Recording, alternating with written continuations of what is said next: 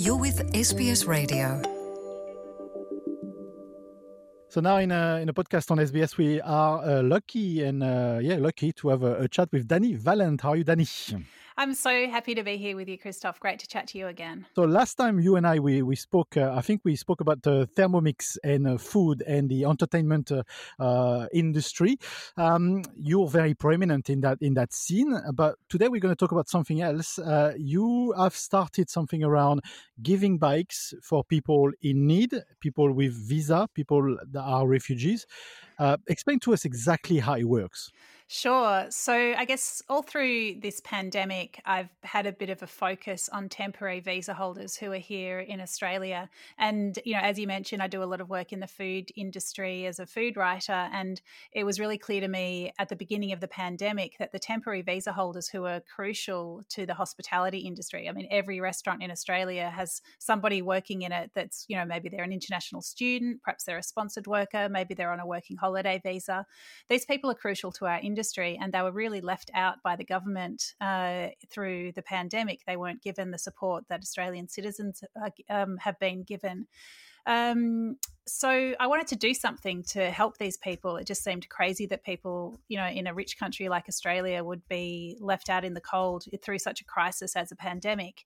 So I started um, an area on my website where I gathered information for these people, whether it was, you know, around visas, around um, how to get uh, assistance, just around the information. It's so there was just a, such a flood of information for people to deal with, and of course, for many of these people, English isn't their first language; they might not know where to look.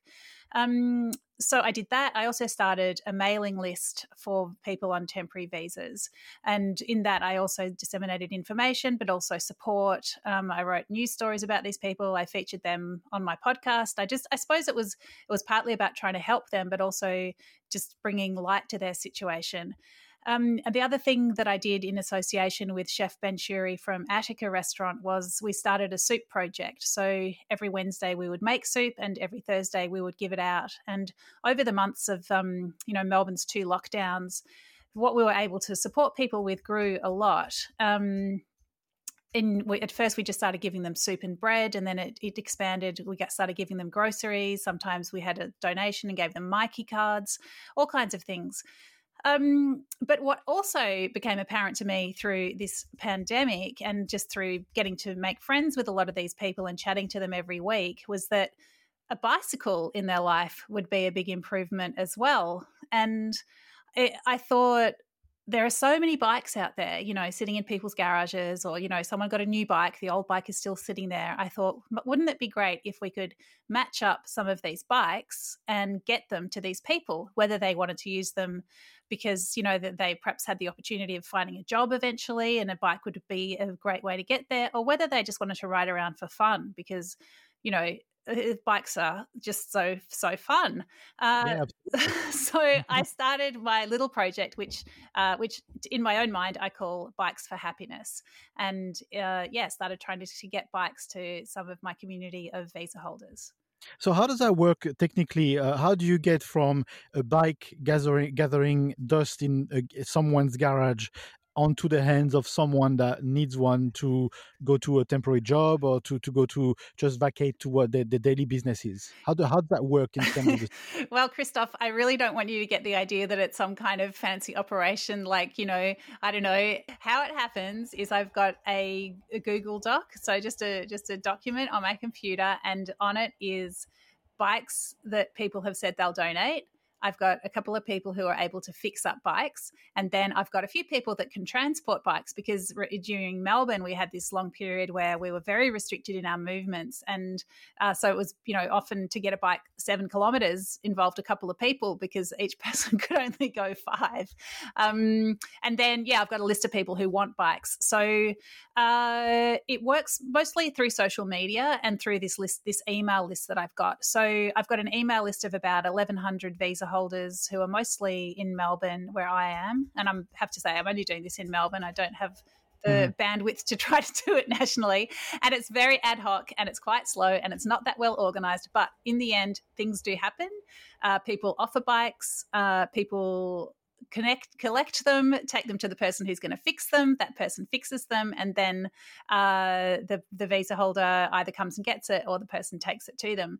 And you know, it's so funny because it's happening, but I have not touched a bike myself. So I'm running this um, project, but I mm-hmm. don't. What I, what I'm really doing is connecting people and connecting people who who want to help with people that can be really quite simply helped by you know the simple and beautiful act of getting a free bike. Yeah, and, and it's sort of also, which is I think is interesting, and this is why we're talking about uh, about it today. Is it really focuses on how a bike can actually be an essential element for many and not just an entertainment element, not just an element of sport, but for many, it's actually a very simple way to move around. And some people don't necessarily have access to this. Yeah. I mean, look, there was one girl who was living in the northern suburbs. This is just as we started coming out of lockdown, and she had the opportunity um, to work at a bottle shop, but she just couldn't get there. And, you know, it, she didn't have money for public transport, and public transport isn't always that accessible or that convenient, you know, that really gets you where you need to go. And for her, getting a bike was the difference between her being employed and being unemployed. So it was, you know, very satisfying to be able to get her a bike so that she could take on this job. Um, so yeah, it's really really great. And I've I've had other people had little someone donated a little bit of money, and we were able to. So I'm able to get make sure people have got locks and helmets as well. Um, I've just had someone also come on board who's donating a bit of bike coaching. So just um, yeah, giving people advice on how to ride safely around Melbourne. So it's a, it's a really beautiful community effort, and I'm just the sort of you know linking up these these little chains. Do, do, have you seen some of, uh, of of your two worlds colliding between you know the bikes, uh, what you're trying to do now, and the food industry via all those delivery system? People have now got a bike and then maybe they're able to do a bit of delivery as well and finding new ways of revenues? Yeah, I don't know of anyone who's specifically got a bike and then is, you know, doing food delivery, but it definitely it's it's a big issue. You know, a lot of these when I'm talking specifically about riding and sa- riding safely, I do feel very concerned when you see some of these, you know, um, internationals who perhaps aren't used to riding around next to trams or whatever it is, and they're wobbling around with their massive, um, you know, delivery backpacks on. Uh, there have been, you know, a, a number of um, temporary visa holders who've actually been uh, killed, and I'm sure others have been injured while doing food deliveries through the pandemic. So it's something that's really on my mind. Um, I really, I'm so happy to get bikes to people, but I really want them to ride safely as well. Yeah, enhance the the, the bike coaching as well. Exactly. Yeah. How how how big do you want this to grow?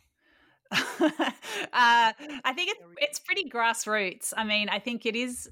It's a really nice way to connect people, and I think one thing we've probably all noticed through this pandemic is that people are basically very kind and very good. And it's a pleasure to give them an opportunity to exercise that part of themselves. So I'll definitely keep going with it. Um, but it is pretty grassroots and pretty ad hoc. And uh, I'm, I'm quite content for it to just go along slowly and, um, yeah, every bike that gets um, passed on to somebody is a you know a little blast of of happiness for me and hopefully for them as well. So we're not necessarily doing a call out of all the people here listening to this podcast that have bikes in their shed. Uh, honestly, I'm happy to put them on the list, and yeah, slowly, slowly, um, yeah, hopefully we'll we'll get to you. But I would love some bikes to give away. That would be brilliant. There you go. So how do we contact you? Uh, you can contact me uh, hello at danivalent.com. So it's D-A-N-I-V-A-L-E-N-T.com. And just put subject line bikes and um, I'll get to it. Thank you, Dani. Thanks, Christoph. You're with SBS Radio.